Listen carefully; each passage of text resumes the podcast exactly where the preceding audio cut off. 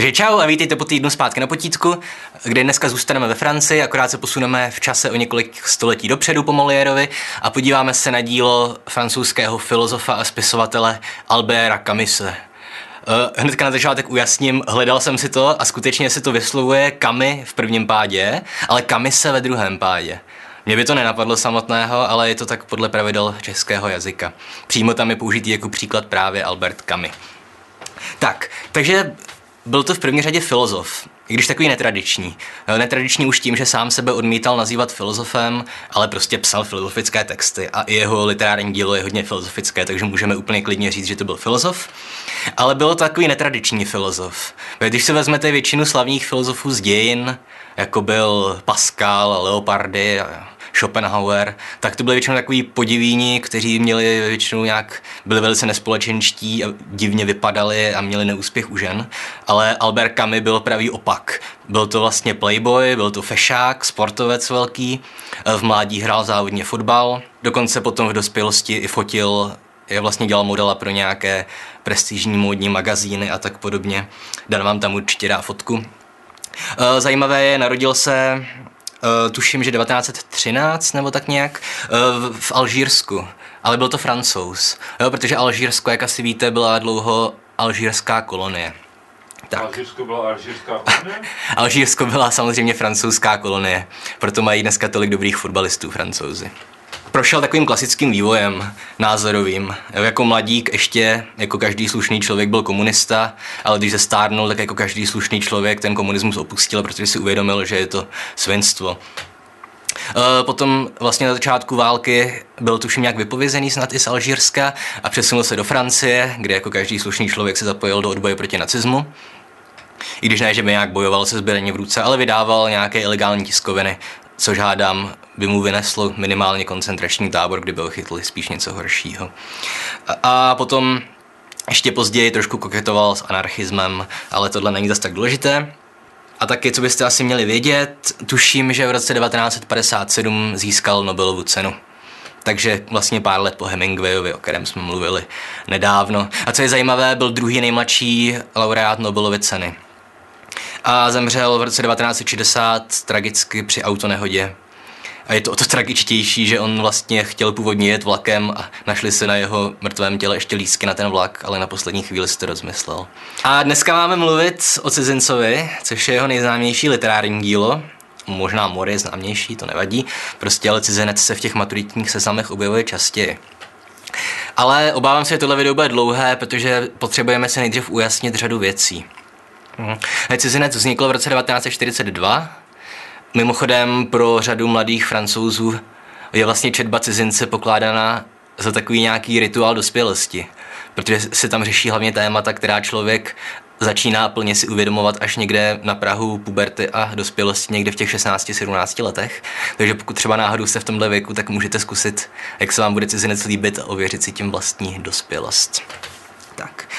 A Jo, všude se píše, že ta kniha znamenala pro ně okamžitý úspěch, to není pravda, jo. kdybyste to někde viděli, tak to smažte. Ze začátku to byla tak průměrná knižka, prodalo se asi 4000 výtisků, což je slabota. A až později se stala populární. A to taky bylo dané tím, že roku 1942 měli lidi dost jiné starosti než číst knížky, že? Ale ještě než se dostaneme teda k cizincovi, tak si musíme nejdřív vysvětlit bohužel i uh, Kamisovo vážně Kamisovo, je to, je to tak v příručce českého jazyka. Uh, Kamisovo dílo filozofické, aspoň částečně. A uděláme to prostřednictvím eseje, která se jmenuje Mýtus o Sisyfovi. A ta vyšla vlastně zároveň s cizincem, taky v roce 1942. A eh, on tedy formuluje Kami svoji filozofii, které se dávají různá jména. Buď filozofie absurdity, nebo taky se mluví někdy o ateistickém existencialismu. Takže už z tohohle názvu absurdita, ateismus vyplývá, kam to asi bude směřovat. Nebo taky ten existencialismus. No? Tato esej začíná slavnou, slavnou větou, eh, cituji, základní otázkou, kterou by se měla zabývat filozofie, je sebevražda. Což je dost neobvyklý začátek filozofické studie, že? On vlastně říká, že nezná nikoho, kdo by třeba zemřel za pravdu protože třeba i Galileo nakonec odvolal. Ale za to říká, že zná spoustu lidí, kteří zemřeli, protože si uvědomili absurditu vlastní existence. On tady vychází z takové té situace, je to ateistický existencialismus nebo absurdní filozofie, takže on byl očividně ateista. A když jste ateista, tak právě někdy kolem toho 15. 16. roku života přijde taková ta chvíle, kdy si naplno uvědomíte vlastně absurditu vlastního osudu. Totiž, že zkrátka my celý život se jenom plazíme k smrti a až umřeme, tak tady po nás nic nezůstane a jako všechny věci, které jsme kdy dělali, byly vlastně marné.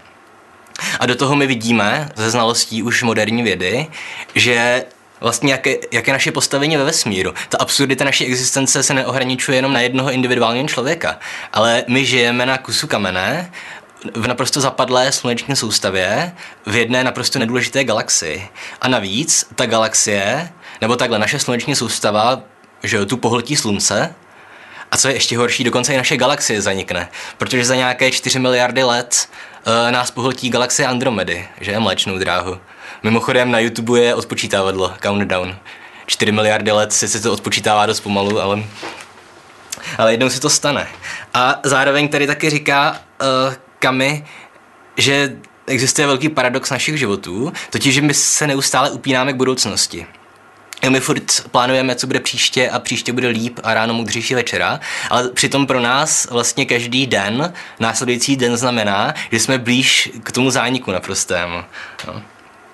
No a on právě říká, že uh, naznačuje, ale potom to vyvrátí, že sebevražda zní jako docela dobré řešení, protože jaký má smysl vést naprosto absurdní a zbytečnou existenci. A to je moc jednoduché, že? Uh, kdyby ta jeho filozofie vypadala takhle. Takže on v další kapitole se posune k tématu takzvaně absurdního člověka. No? A kde říká, že absurdní člověk je někdo, kdo se naprosto vzdá naděje. A to je nějaké východisko k tomu, jak vést nějaký smysluplný život v tom absurdním světě, ve kterém my žijeme. To, že se vzdá naděje, tak mu umožní, aby začal nějakou revoltu. Jo, takže on říká, že absurdní člověk má sice pozbyt veškerou naději, ale má revoltovat proti absurditě toho světa. A on jako klasický případ absurdního člověka třeba uvádí Dona Juana, tuším, že je to slavného sukníčkáře, který se zřekl etiky a morálky, ale zároveň si šel za svým šel proti pravidlům společnosti a uvědomoval si, že to, co dělá, je zbytečné, ale žil, jak žil a bylo to v pořádku. A udává i další případy, jako cestovatele nebo dobyvatele. Říkal jsem, že ta esej začíná teda úvahou o sebevraždě, ale on to potom rozšíří dál a začne mluvit ne doslova o sebevraždě jako o suicidě, ale o takzvané filozofické sebevraždě. A tady on odkazuje ke starším filozofům a říká, že oni spáchali filozofickou sebevraždu tím, že nakonec, aby se nějak dokázali vymanit z té absurdity života a z toho pocitu, že vlastně všechno, co děláme, je zbytečné, tak oni našli řešení prostě v Bohu. Ať už to byli přímo teisti nebo deisti, nebo které věřili v nějakého boha konkrétního křesťanského, nebo prostě věřili v nějakou vyšší moc, kterou my nedovedeme poznat. A tomuhle Kami říká, říká, tomuhle Kami říká, filozofická sebevražda. Protože on jako zarytý ateista, on nemůže přijmout to, že někdo jiný, nějaký velký filozof, přijal víru v Boha. Protože to je naprosto proti veškeré logice. Aspoň z jeho pohledu.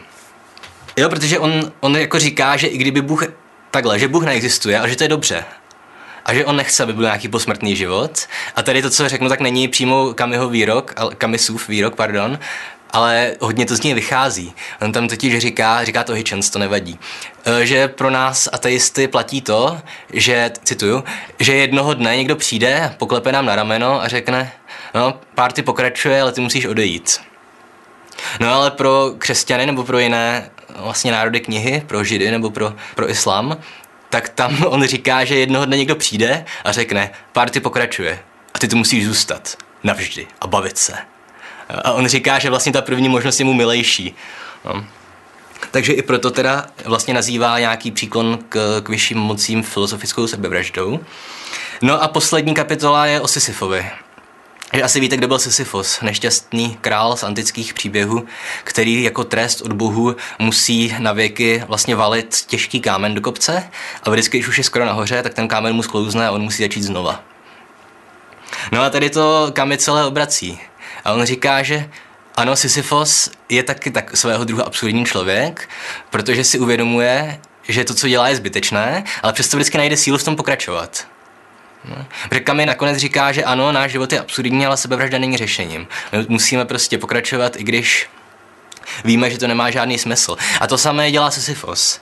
A takže on nakonec opět slavnou větu budu parafrázovat, uzavírá kamy mýtus o Sisyfovi. Musíme si představit, že Sisyfos je ve své práci šťastný. Nebo při své práci šťastný. Jo? Tedy co si z tohohle odnes? Především toho absurdního člověka, který nemá naději, ale rozhodne se, že prostě nebude hrát podle pravidel a povede si nějaký ten svůj rebelský život. A jinak samozřejmě když říkám, že mi nemáte věřit, pokud mluvím o filozofii, tak mi nevěřte dvojnásobně. Já zkrátka nejsem školný filozof. Jenom to vykládám svým prostým venkovským rozumem, jak jsem to pochopil. Tak a ještě když teda mluvíme o Kamisovi, tak je celkem zásadní problém, kam ho zařadit. Protože v jeho díle nacházíme jako úplně očividné stopy existencialismu. Že existencialismus hodně pracuje s tím pojmem jako vržení do světa.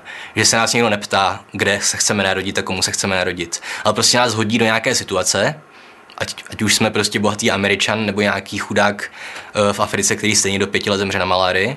A, ale my jsme do té situace vržení, bez vlastní volby a bez vlastního souhlasu, ale přesto si s ním musíme nějak poradit.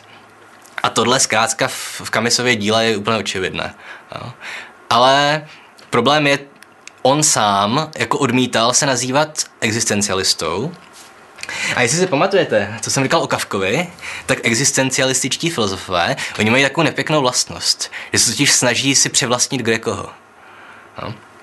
Takže Sartre a ostatní klasičtí existencialisti, kteří se tak nazývali, tak oni si schrábli pod sebe Dostojevského, schrábli pod sebe Kavku a když chcete, tak vy najdete prostě existencialismus i v Máchově máji, tam je úplně očividný, že? A já se obávám, že jako nazývat uh, se existencialistou, že to není úplně správně, protože když on, on sám to nechtěl, tak bychom to asi neměli dělat. Ale na druhou stranu ty prvky existencialismu jsou u něj přítomné, takže já fakt nevím, jak se s tímhle poradit. A mohli bychom vlastně zavolat našemu známému filozofovi Michalovi, kterého znáte určitě z našich podcastů nebo z, nebo z dílů o Dantově komedii. On bude určitě vědět. Pejchl, pejchl. Michale, slyšíš mě? Ano, slyším tě, Davide. Ale měl bych tě upozornit, že tento hovor je monitorovaný, jo, podle zákona. Nahráváme potítko. Dobře, A... dobře. To je skvělý. Ale mám, pro, mám pro tebe takovou filozofickou otázku. Ale to mě zajímá. Existuje Bůh? Teď jsem tě velmi špatně slyšel. Můžeš mi to prosím zopakovat? Existuje Bůh? Já myslím, že máš prst na mikrofonu. Ale něco existuje. To pak vystřihneme, takže znova. Existuje Bůh? Já si myslím osobně, že Bůh neexistuje, ale záleží z kterého filozofického hlediska se na to díváš. OK, hele, to byl jenom humor, ale hele to, přemýšlím, jestli můžeme u Albera Kamise říct, že to je existencialista, když on sám to odmítal. Já si myslím, že určitě můžeme. A existuje proto jeden velmi důležitý důvod. Myslím si, že existencialisti obecně se prostě obrátili k tomu, k lidské existenci vůbec a k tomu, jestli jestli má nějaký význam a proč vůbec je a jak vůbec se člověk potýká vlastně při, při, ve svém životě, jak se potýká se světem. Ono to zní hrozně obecně, jo, ale pořád je to jako existencialistický v tom, že člověk nějak že jo, zápasí s těma nástrahama života a přemýšlí o tom, jestli, jak, jestli vůbec má smysl žít a tak podobně. A myslím si, že Kami do toho přesně zapadá. A nevystačíme si s tou jeho filozofií absurdná? jako škatulkou o sobě? Jako teoreticky jo, ale tak myslím si, že to je praktický hledisko. Když se mi, že se Sartrem se prostě řadí mezi existencialisty, tak myslím si, že to dává smysl. Já vím, že tam jsou odlišnosti, ale, ale prostě mm. bys mohl říct u každého, že se určitým způsobem odlišuje od té škatulky, do, kterého, do no. který je vlastně dávaný. No a ten argument, že on to odmítal, to je Kant, nebo kdo říkal, že to je instrumentalizace toho člověka, ne? že to je neetický. že bychom to neměli dělat. To může říct, no, že je to neetický, ale jo, a já vím, no, že, že on to odmítal sám a že je jako blbý ho tam spát, ale tak Sartre taky odmítal, že by byl existencialista, co vím. Takže myslím si, že, že e, za ně musí vypovídat ty prvky, které se reálně vyskytují v jejich díle. Že? To, že on prostě z nějakého důvodu tam nechtěl být řazený, neznamená, že prostě se to dílo nevyznačuje prostě těma rysama. OK, tak asi teda budeme tvrdit, že to byl existencialista. Hele, díky, Pagouši. Budeš v televizi? Čus. Jak to vypnu? Tak jste to slyšeli, no, tak to byl existencialista. I když já mám pořád o tom pochybnosti, ale tohle už je fakt záležitost spíš asi etiky, než čehokoliv jiného. No tak ale už asi, myslím, čtvrt hodiny jsme strávili jenom kamisem, filozofem, takže bychom se už měli konečně dostat eh, k dílu Cizinec. Jo, ale on, on byl nezbytné vyložit ten mýtus o Sisyfovi, protože jinak k cizinci bychom těžko hledali klíč. Bychom. Tak, eh, děj proletím. Mimochodem opět není důvod to nečíst, protože ta knížka je krátká. Je trošku delší než třeba Stařica moře, vychází asi na 4 hodiny rychlé četby, ale to zvládnete. A je to namluvené na YouTube anglicky i česky, takže si to můžete pustit jako audioknihu. Tak, takže děj. Uh, tady zase narazíme na to, že já mám příšernou francouzštinu. Ten hlavní hrdina se jmenuje něco jako Marcel, Marcel, takže já budu říkat Marcel, jo, abych, abych si to usnadnil. No, takže protagonista, no, hrdina Marcel, podobně jako byl Kami, tak on je vlastně francouz, který žije v Alžírsku. Je takový zvláštní člověk. On vlastně nemá, skoro nemá žádné emoce a e, všechno je mu jedno, je takový apatický. A vlastně hnedka na začátku knížky zjistíme, že mu zemřela matka. A on teda jede na její pohřeb, ale hlavní starost mu dělá, jestli na něj kvůli tomu nebude naštvaný šéf v práci, že si vzal dovolenou. A na tom pohřbu potom neukáže žádné emoce a jako nebrečí, ale ještě nadějí rakví vlastně kouří cigaretu a pije kafe což bylo považované za nevhodné v té době a dneska asi to je také nevhodné, e, dneska možná ještě víc. No. A zároveň hnedka druhý den po tom pohřbu potká kolegyni z práce bývalou, která se jmenuje Marie, Opět asi by se mělo číst Marie, ale v mém případě budou Marcel a Marie, Marcel a Marie. A hnedka den po matčině pohřbu vlastně ji pozve na rande, jdou do kina na film a mají se hezky a stanou se z nich později milenci. Tak. A Potom uh, opět ten děj se posouvá, jsou tam i některé další postavy, které jsou důležité, ale já ten děj fakt jenom prolítám, aby jsme věděli ty kontury toho děje, takže dalšími postavami se teďka ani nemusím zabývat. A potom jdou spolu na pláž, ještě s jedním kamarádem, a tam nastane vlastně zvrat té knížky, zásadní situace, kdy oni se tam dostanou do potyčky za skupinou Arabů. Mimochodem Arabové tam nemají žádná jména, oni jsou to vždycky jenom Arabové. Jo, takže tam tím se nejspíš vyjadřuje nějaká ta vzdálenost mezi těmi francouzskými Alžířany a mezi uh, vlastně aboriginci, mezi těmi rodilými Alžířany, mezi Araby. A oni spolu mají spory, už předtím spolu měli spory z důvodů, které si přečtete v té knižce. A dojde k situaci, že ten Marcel um, vlastně opustí ty své kamarády a jde se schovat do stínu a tam potká jednoho toho Araba. A oni opět, oni se nemají rádi a Arab na ně vytáhne nůž a Marcel ho zastřelí. Střelí ho jednou, pak počká a pak ho ještě střelí čtyřikrát. No a teďka on se samozřejmě dostane do vězení, ale ta situace pro něj nevypadá zase tak špatně. Protože zaprvé on byl francouz a ten zastřelený byl Arab. Jo, oni prostě mají přece jenom trošku horší práva, ty vlastně původní obyvatele kolonií. A zároveň on to může solidně uhrát na to vlastně, že to byla vlastně zabití v sebeobraně. Protože on na něj šel s nožem, takže on ho zastřelil, takže asi můžeme předpokládat, že dostane nějaký trest, ale ne kdo ví jak vysoký. Jo, a má právníka, který mu vlastně říká, že že se asi nemusí obávat, že z toho vyvázne z pár lety vězení. No jenže pak začne soud a pro Marcela jde to s ním z kopce. Protože ten vlastně žalobce hraje tu svoji hru velice dobře. A on se snaží vykreslit Marcela jako člověka, který je chladnokrevný a nelituje toho svého činu. A to je všechno pravda mimochodem. Jak jsem říkal, Marcel je chladnokrevný naprosto. Jemu je ne jedno, že mu zemřela matka, ale zase ho to zároveň nějak netrápí. Měli rád, ale nedělá z toho drama. A jako vrcholná scéna cizince je asi ve chvíli, kdy za ním přijde Marie, ještě před tím začením a zeptá se ho, jestli by si ji nevzal za ženu. On řekne, asi jo, mě to nevadí. A pak řekne, a miluješ mě aspoň? No, nemiluju, ale to je jedno, to nehraje žádnou roli. A takže on takhle prostě reaguje, on jen fakt je to takový člověk víceméně bez emocí. A tohle použije proti němu vlastně ten žalobce při tom soudu. A on opět má trošku pravdu, ten žalobce. A on na něj začne vytahovat tyhle věci, jakože nesmutněl na pohřbu vlastní matky, že kouřil na rakví, že hnedka po jejím pohřbu šel na rande. A zároveň taky, co je důležité, uh, on, ten Marcel, vystřelil poprvé, pak počkal a pak vystřelil ještě čtyřikrát. Takže kdyby ho prostě jenom střelil, tak je to něco jiného, než když potom si ještě počkal a už to vlastně byla, že poprava, protože ten Arab se válel skrvavený na zemi. A tohle rozhodně udělat nemusel. No a přes všechny tyhle ty přitěžující okolnosti, které jsou všechny pravdivé mimochodem. Ten Marcel ho střelil tolikrát, jenom protože prostě se mu líbil ten pocit do někoho střílet. Jo? A tady přestože ten jeho případ na začátku vypadal jako, že to nebude žádné velké drama, tak Marcel je odsouzený k smrti. A vlastně v závěrečné části knihy on už jenom čeká na popravu a začíná opět to existenciální drama toho člověka, který přemítá o smyslu své existence.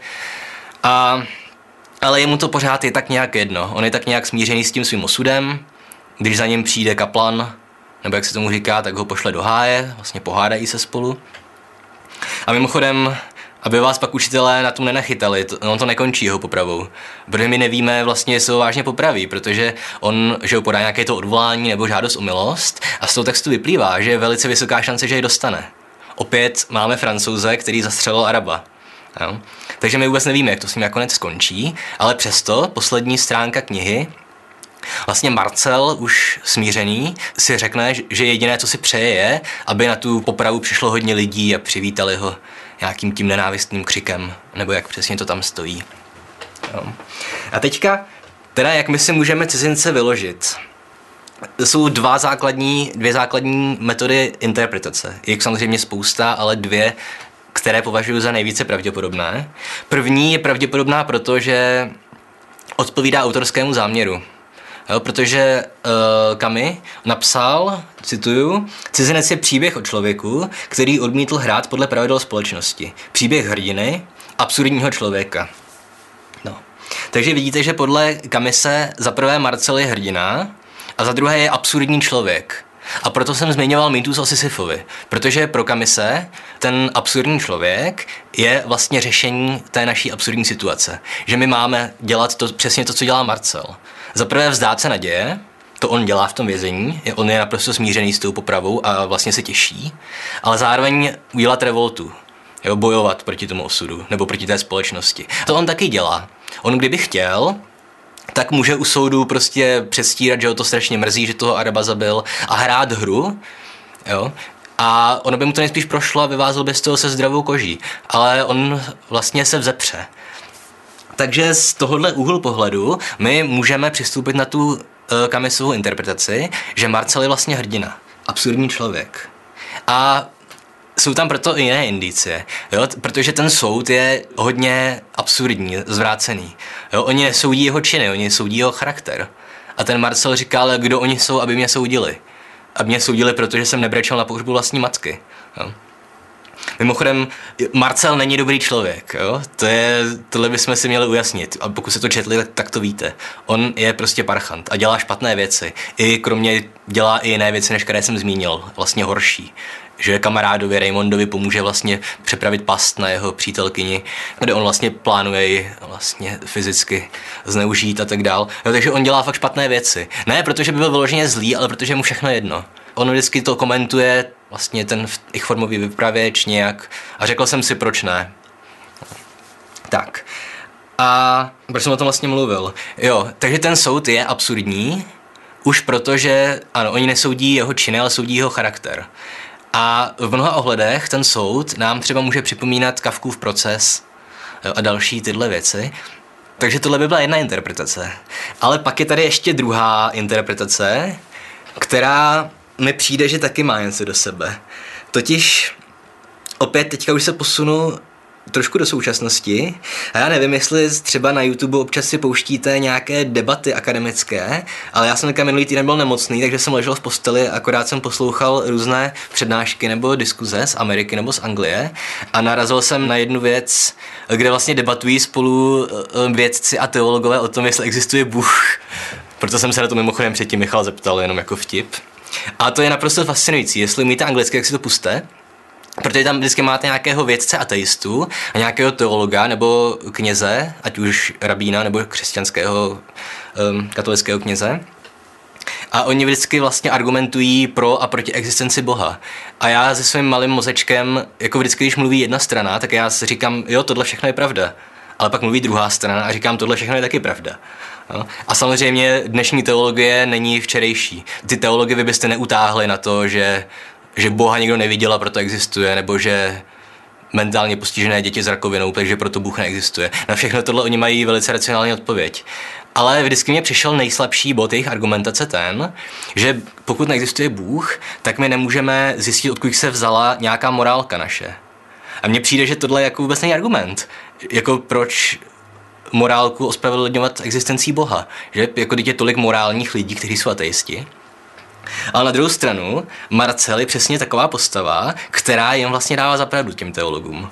On, protože nevěří v Boha, tak ani nemá důvod mít nějakou morálku. On se nemusí bát nějakého většinou zatracení, nějakého, že, že bude na věky se smažit v pekle. A on je absurdní člověk, jemu nevadí, že zanikne, protože on je s tím smířený. Absurdní člověk ztratil naději, jestli si pamatujete mýtus o Sisyfovi. Takže jemu je to jedno. Jo? Ale zároveň to není zvíře, takže on nejedná instinktivně. A najednou tady máme ateistu, který nemá morálku. Jo? Takže tímhle vlastně dává zapravdu těm teologům.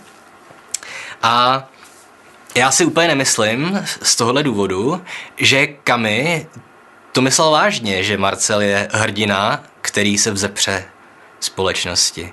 Já myslím, že Kami věděl, že to není ten jeho ideální absurdní člověk, protože my přece víme, že na konci Sisyfos je šťastný. Je? A sice můžeme argumentovat, že Marcel je taky šťastný ve chvíli, kdy si uvědomí, že, že doufá, že na tu jeho popravu přijde hodně lidí. No, ale myslím, že jako tyhle dvě interpretace, obě jsou obhajitelné. A opět, jestli jste to četli, můžete napsat do komentářů, která je pro vás zajímavější. No, takže tohle teda aspoň stručně, no stručně, myslím, že to má tak půl hodiny to video, eh, ke Kamisově cizinci. Kdybyste chtěli, můžeme od něj udělat třeba mor nebo nějaké jiné esej nebo knížky, ale myslím, že ne. A příště, ještě nevím, na co se podíváme. Příště bude to, co teďka vidíte na obrazovce, kde si to ještě musím rozmyslet. Hmm. Takže jestli se vám video líbilo, samozřejmě jako obvykle můžete dát like, můžete dát subscribe nebo odběr, to je jedno. To je stejný totiž. A taky to video můžete sdílet kamarádům, kteří budou maturovat a tak podobně. A taky máme novinku malou, pokud byste nás chtěli podpořit, aby jsme měli aspoň na pivo, my chudáci učitelé a kameramani, najdete nás na Patreonu na stránkách www.patreon.com lomeno na potítku.